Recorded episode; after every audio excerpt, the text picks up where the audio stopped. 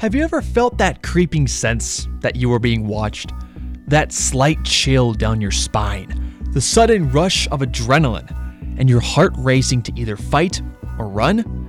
For some, these feelings aren't just a figment of their imagination, but a direct result of stalking. In the pre social media world, stalking was much more physical. Victims of stalking could experience notes left on their door, strange gifts left in public spaces, threatening phone calls, and even physical altercations with the stalker themselves. But with the advent of social media, stalking can now be more behind the scenes because identities can be manufactured and the computer screen can be a great shield to hide behind. While this podcast was inspired by the many unanswered questions associated with the Jodi Huisentruit missing person case, it also aims to explore theories that surfaced throughout the three decades of investigation. One of those was that Jodi may have had a stalker who ultimately took action and kidnapped her.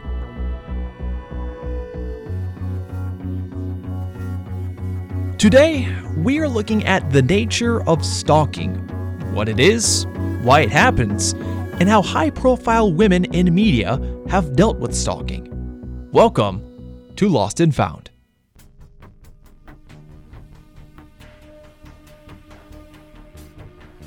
We don't know anything about anything, actually, in this case. There's very little that is actually known about the Jodi Huisentruit disappearance oh, the flowers and the teddy bears and the love notes didn't work. So I go to the next level and I'm going to start to threaten them, hurt them, and that will make them do what I want them to. I just feel like it's part of the job. You need to know that there are a lot of people who know you and you have to be on your guard.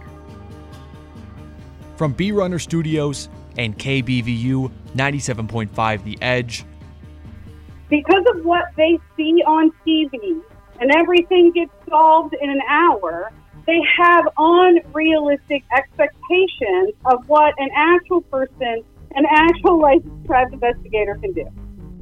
This is Lost and Found. I'm your host, Tyler Bruner.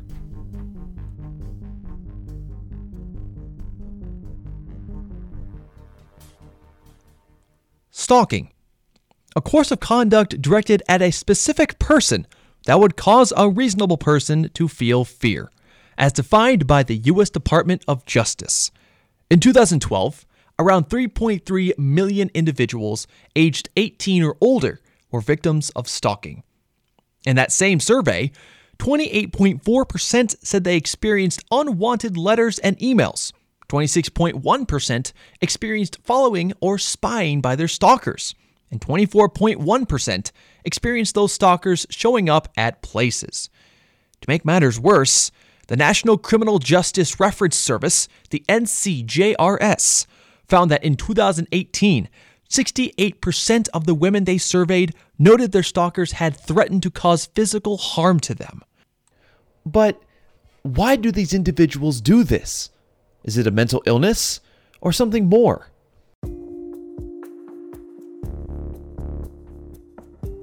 Find this puzzling answer, I turn to someone who works alongside stalking victims to get them the help they need.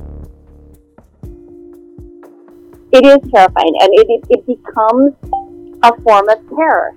And then on the other side of it, uh, what I find really interesting is this high level addiction psychologically from the stalker how they just need this contact over and over and over again, and it becomes very pathological. Friends, this is Pamela Simcock. So, my name is Pamela Lassiter Simcock. I'm the founder and president of a research institute called the Institute for the Prevention of Relationship Violence.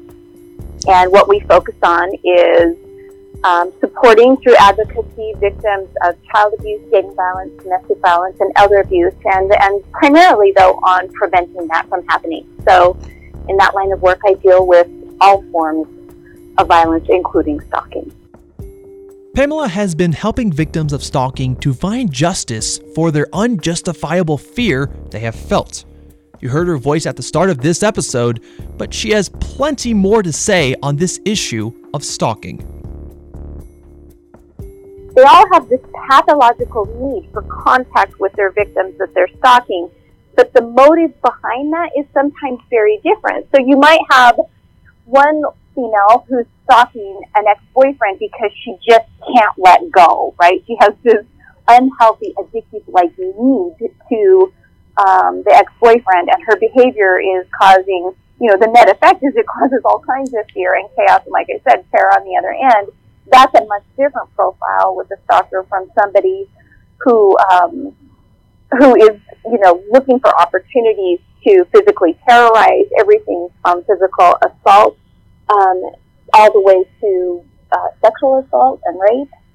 So, you know, what I find with stalkers when I work with them is they all have this kind of addictive need, but what's beneath that addictive need can be very different. When it comes to the legal aspect of stalking, many don't understand what does exist. To my surprise, the NCJRS found a little over half the states in the US require there be two or more different instances of stalking before an investigation can be launched or before police can talk to an alleged stalker. In addition, 53% of states require that the behavior of the stalker be enough to make a reasonable person feel fear, which is a difficult thing to gauge. And only 37% of states have a stalking specific protection order. Pamela, aware of the improvements this country has made, also acknowledges the work we have yet to do. Exactly. There's all, I mean, I truly believe this. I'm, I don't want to step up on a soapbox, but I think we have the greatest criminal justice system in the world, but it's still it's very slow and it's very flawed. And people, you know, that's always the goal is to work towards criminal justice first with law enforcement and later with prosecution. But between then and there, people have to be responsible for their own safety. While the improvements are a great sign for the future, Pamela commented on where we need to improve the most. This is what, this is very nebulous what I'm about to say, but the other thing we need is less stigma attached to victimization for these crimes because people are so afraid, rightly so, to come forward. They're afraid to come forward because they won't be believed. They're afraid to come forward because if it enters criminal justice, they're going to be attacked in the system.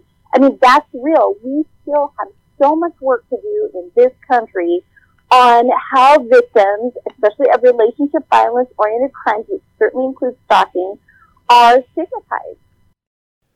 Even though states can choose what requirements get attention, there's no doubt we have made big improvements in stalking laws. Yet, where do we go from here? A better question is where did this all begin? And how did stalking laws become more and more strict? Well, it's because, in part, of this amazing woman.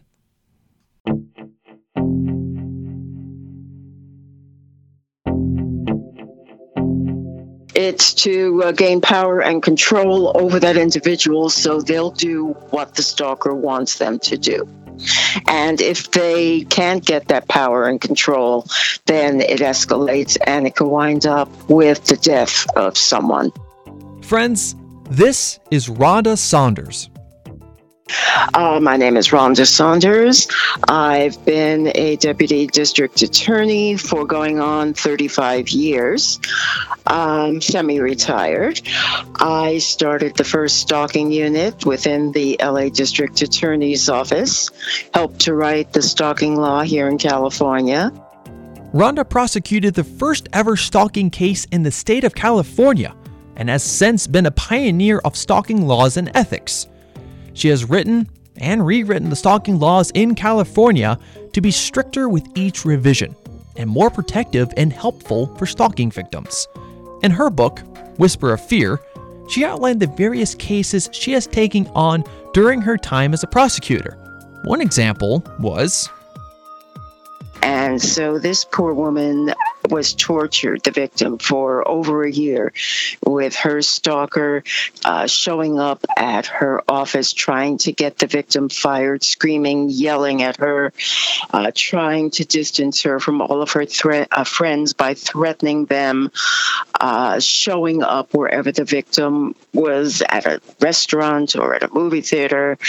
Uh, and then finally, they found that this stalker had been living under the victim's house for approximately six months listening into everything that was going on.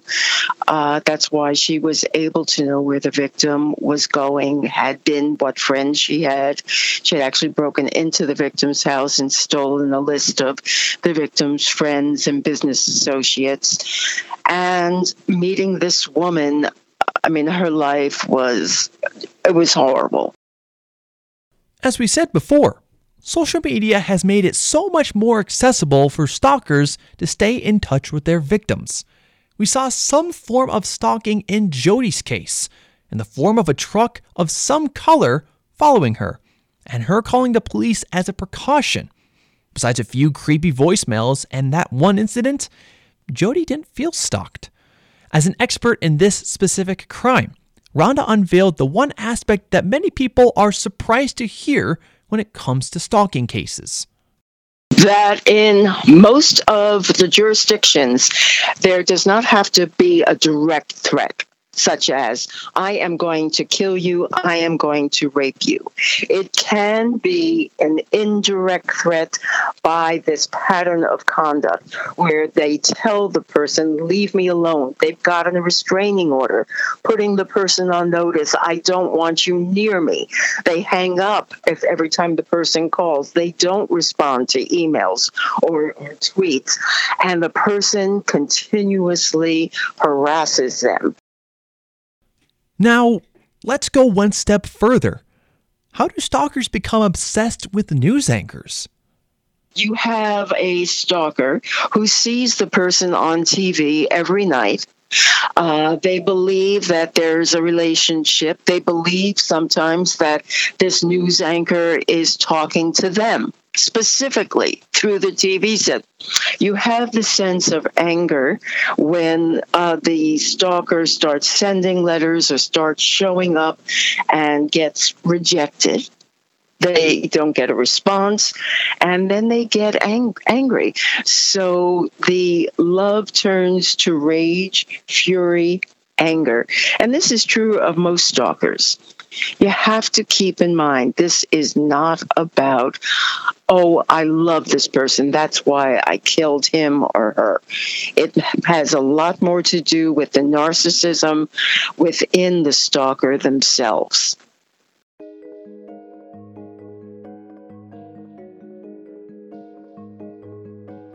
With all of this new information in mind, we need to understand that Jodi was taken in 1995 well before the internet or social media was as mainstream as it is today. Stalkers back then had to physically drop off letters, follow their victims, and do much more than simply check their social media. As we have heard, stalkers are obsessive, and many times it's less about love and more about control.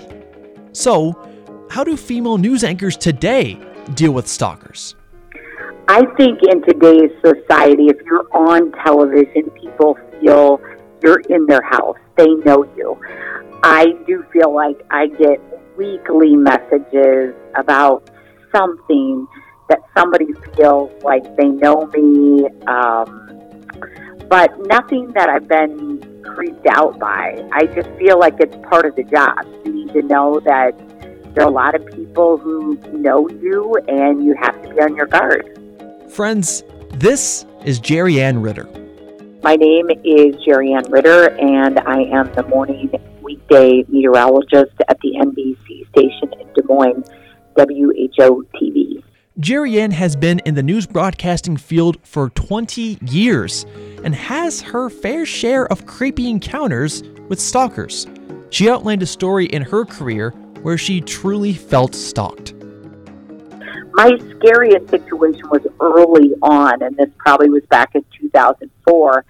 And this person saw I was live on TV at a location at a town, and they showed up at the town, and that was the first time that I was a little weirded out. And I think the next week they showed up at the television station, but you know what? I, I do believe we did call the police, but they went away.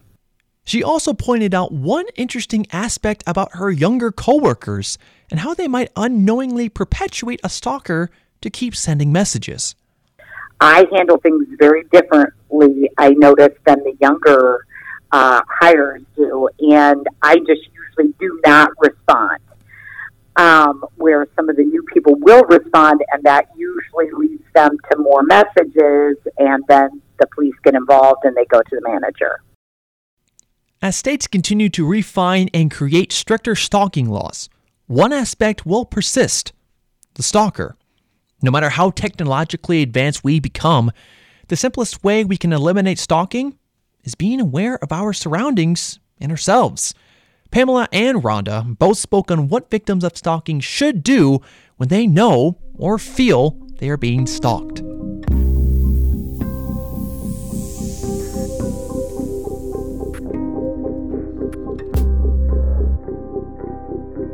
So first of all, start documenting behavior. So you can create a very simple stalking journal. Anybody can do this for a friend or family member who's facing this.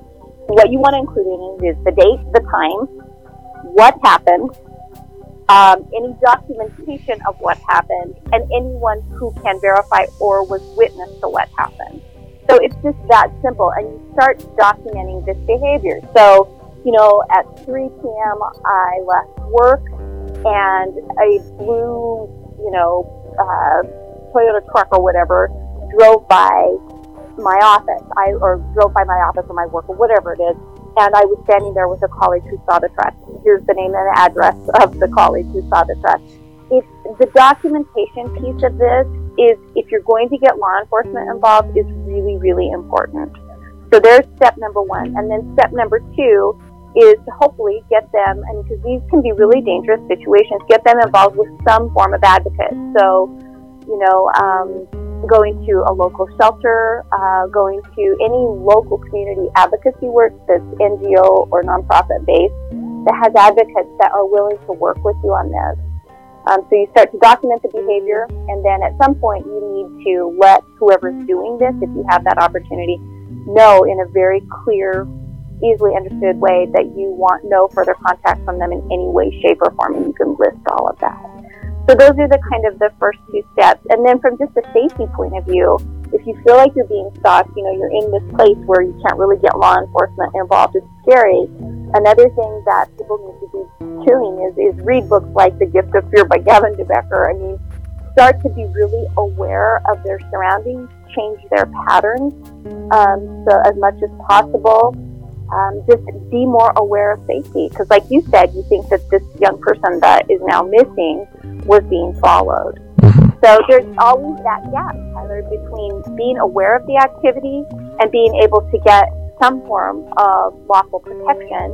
And then the next gap is to be able to prosecute it. So people, they need to be smart, they need to obey the laws, but they also need to take steps to be aware and to protect themselves and be proactive in their own safety. So, victims, don't be embarrassed. Don't think that it's your fault. A lot of victims feel, gee, maybe I said or did something. It's not their fault. It's the fault of the stalker. They need to get help. They need to let the police know or the prosecutors know so that we can get to this stalker before something worse happens.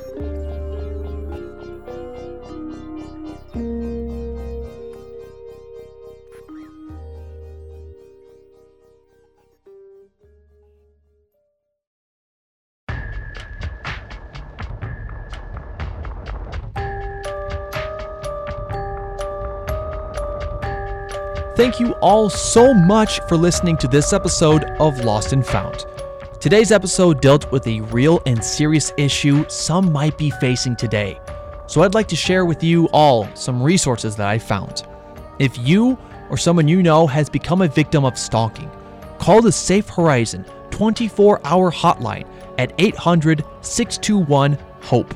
That's 800 621 4673. Also, visit the Safe Horizon website at www.safehorizon.org for more information on how you can avoid stalkers and get on the path to a safer life. Again, thank you for listening. Make sure to check out all the sources in the description below and stay tuned. There is much more to come.